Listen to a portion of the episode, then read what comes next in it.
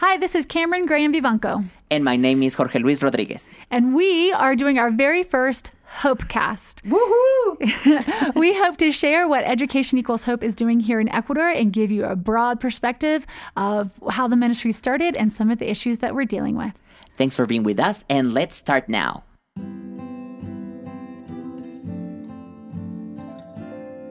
Hopecast. Learning about the life and mission of education equals hope.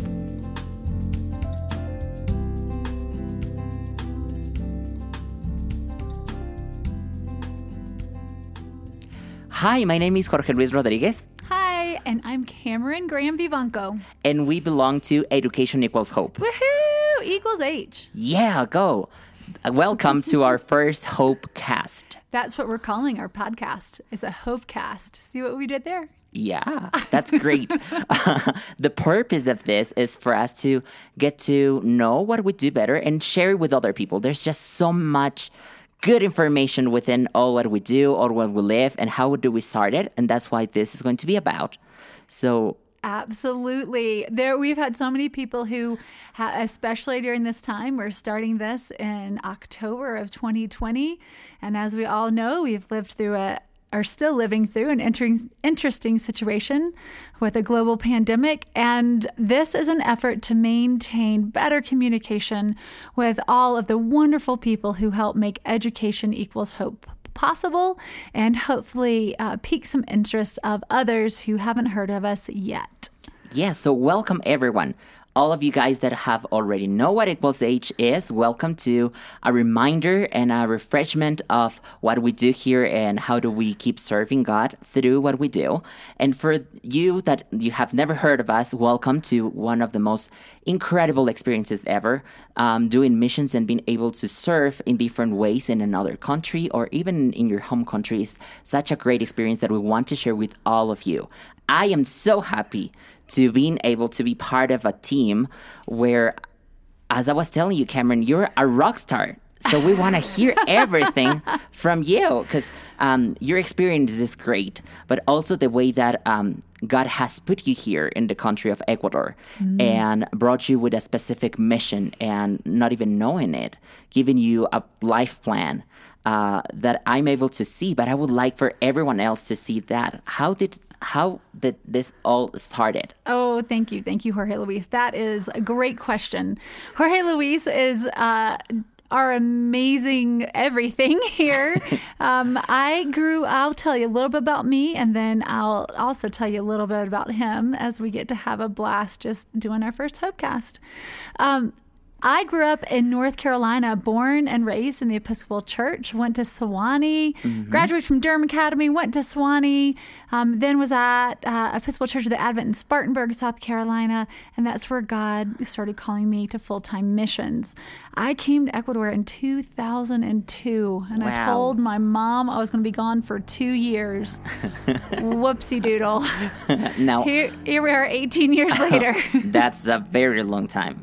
Um, and in that time have done all sorts of things in missions. But one of those and and some people have heard me say this before but one of those things that i have done is i accidentally started this program called education equals hope now, Education Equals Hope is a micro scholarship program. If you guys know this already, go ahead and skip to episode two.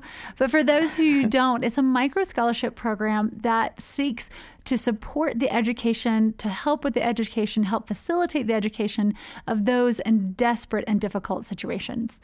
Um, through all sorts of things and ministries that I was doing, um, mostly with short term teams and with youth ministry and very marginalized neighborhoods of Quito, very poor neighborhoods. Unemployment 80%, single moms with four children, people living without running water in their homes and dirt floors. Uh, just that that desperate and difficult situation of poverty. And in future episodes, we'll start to look at all the different aspects of poverty, but uh, getting to experiencing experience that firsthand. Um, working with trying to do poverty alleviation, uh, we do that in a holistic way that it's physical and emotional and spiritual um, psychological poverty, all of those things are rolled in together. And we saw that one of the huge needs was uh, was walking with students through education because education makes all the difference. Um, you uh, with an education, your self esteem increases. Mm-hmm. With education, you understand how the world works. You understand who you are. You understand your place in the world.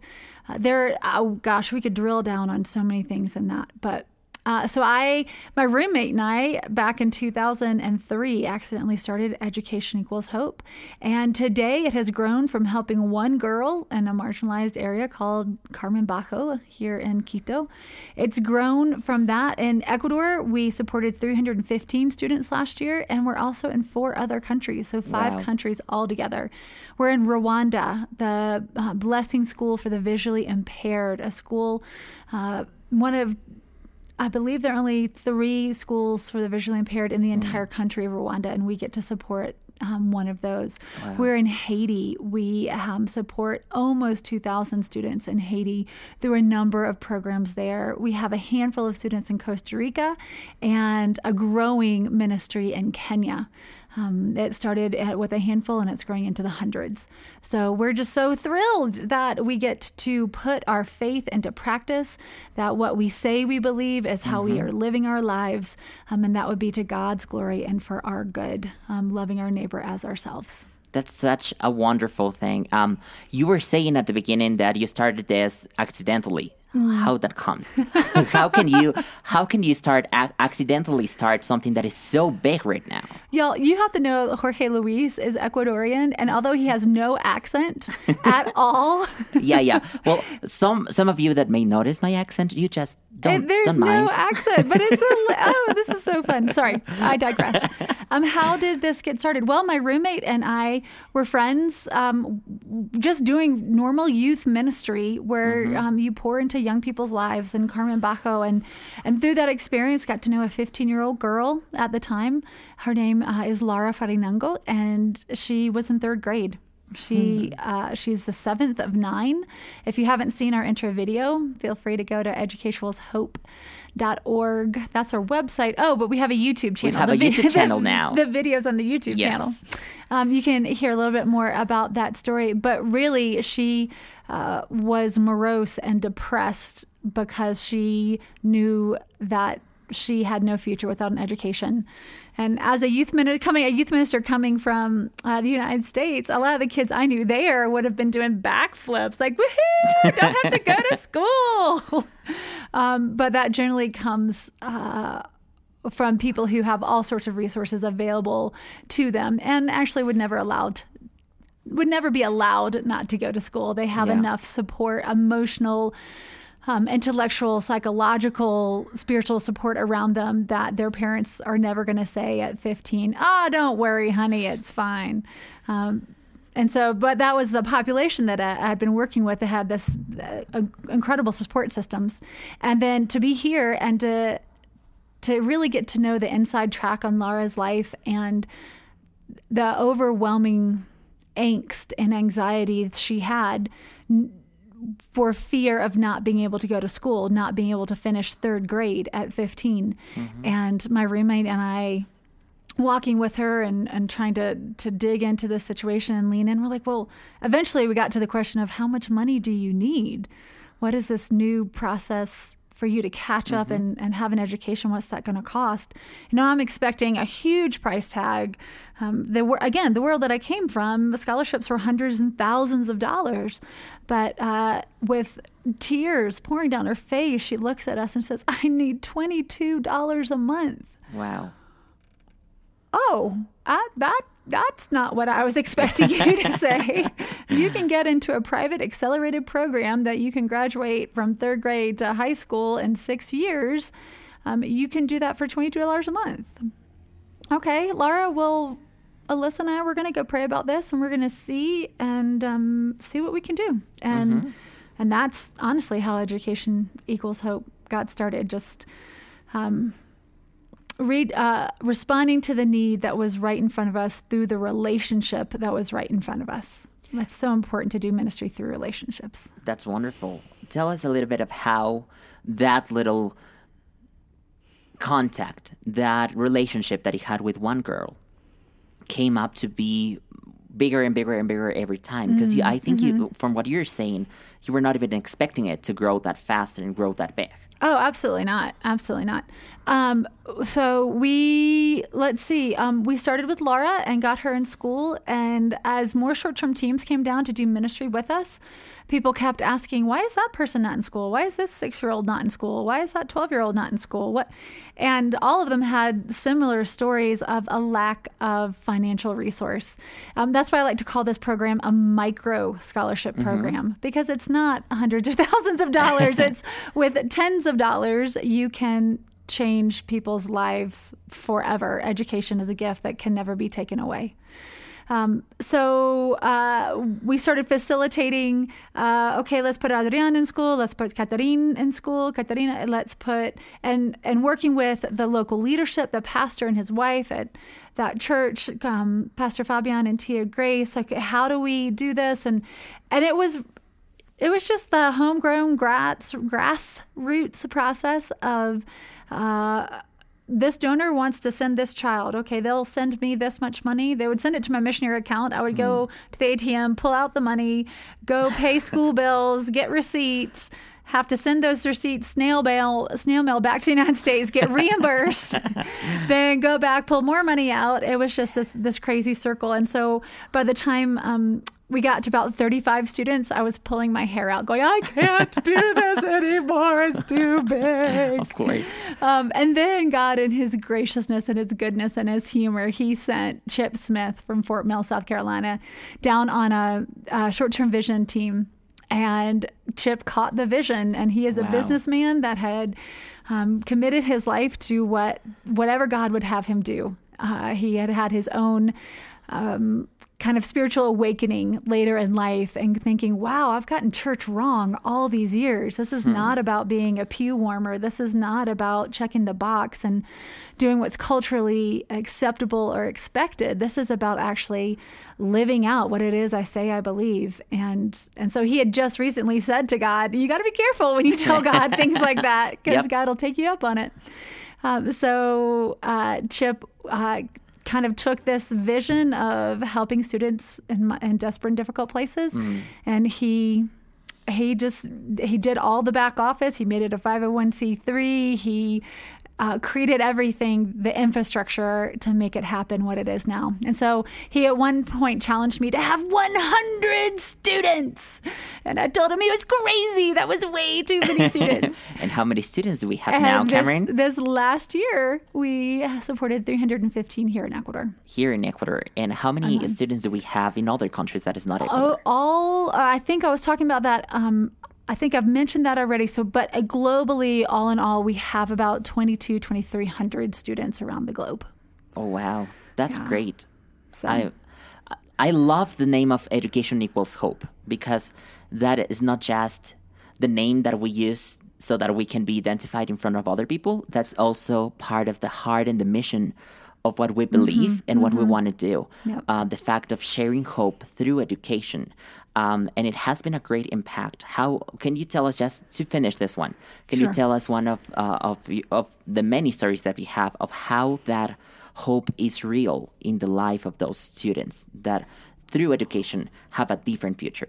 Sure. Um, unfortunately, uh, none of the stories are very easy. So, um, in poverty, in this kind of poverty, where we are, the students we're working with, um, it is harsh, harsh realities. Um, the story that first comes to mind is from an Episcopal church in the south of Quito. Um, a young girl who was born blind um, when she was about 15.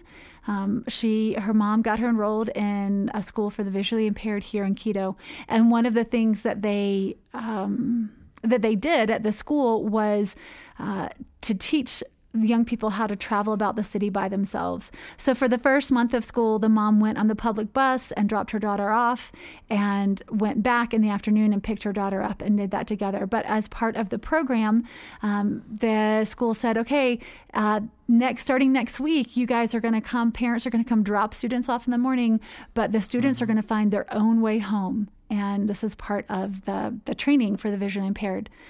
Um, at some point, I don't know if it was the first or second week, um, it, it happened as planned a number of times.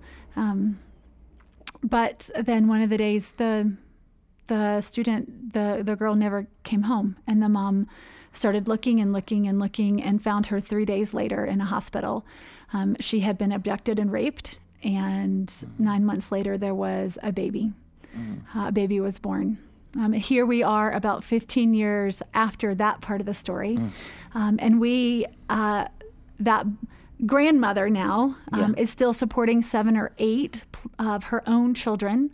Um, they're all living in uh, the same same square footage.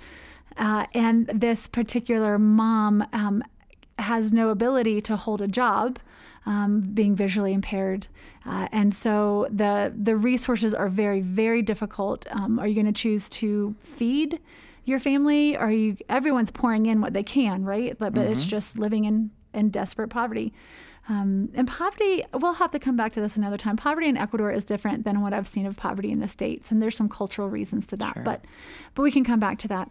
Um, anyway, uh, so we have through the the Episcopal Church down in this neighborhood, we have been. She is one of the students, and I'm intentionally not saying her name, but she's one of the students that we have gotten to walk um, alongside for the last two years. Um, the the granddaughter, the result of uh, the bus trip gone gone erroneous. Um, she is an excellent student and she is doing super well. And, uh, you know, she didn't ask for the, that to be her life story. That just happens to be her history. Um, but she has a hope and a dream for a future through education. So it's students like that that we get to help over and over again. Wow. And as, as you're saying, there's so many things that we need to talk about. There's so many things we need to unpack. and there's so many other stories that we would mm-hmm. love to share with you, all that are listening to this. Thank you so much for paying attention to our stories and to giving yourself a minute of hearing what God is doing in another country. But thank you for being part of what God can also do with you um, and through your life mm-hmm. for so many others that are in need. Hear, hear. Uh, thank you for hearing our first Hopecast. We hope that you enjoyed it, and we hope that we can that you can listen to us the next time. Thank you, Cameron. Thank you, Jorge Luis. This has been great. Please, um, at the end of every episode, I would like to um, leave by saying thank you for listening, but also please pray for us. Pray for um, our mission as we keep serving others to um, get to know God better also and to have a different kind of future, a different destiny through education. Absolutely. And I would like to say, please visit our website. And if you would like to donate, feel free to do that today. that was all for this time. Thank, thank you. you. Thank you. Thank you so much. We look forward to seeing you in the next Hopecast. Bye.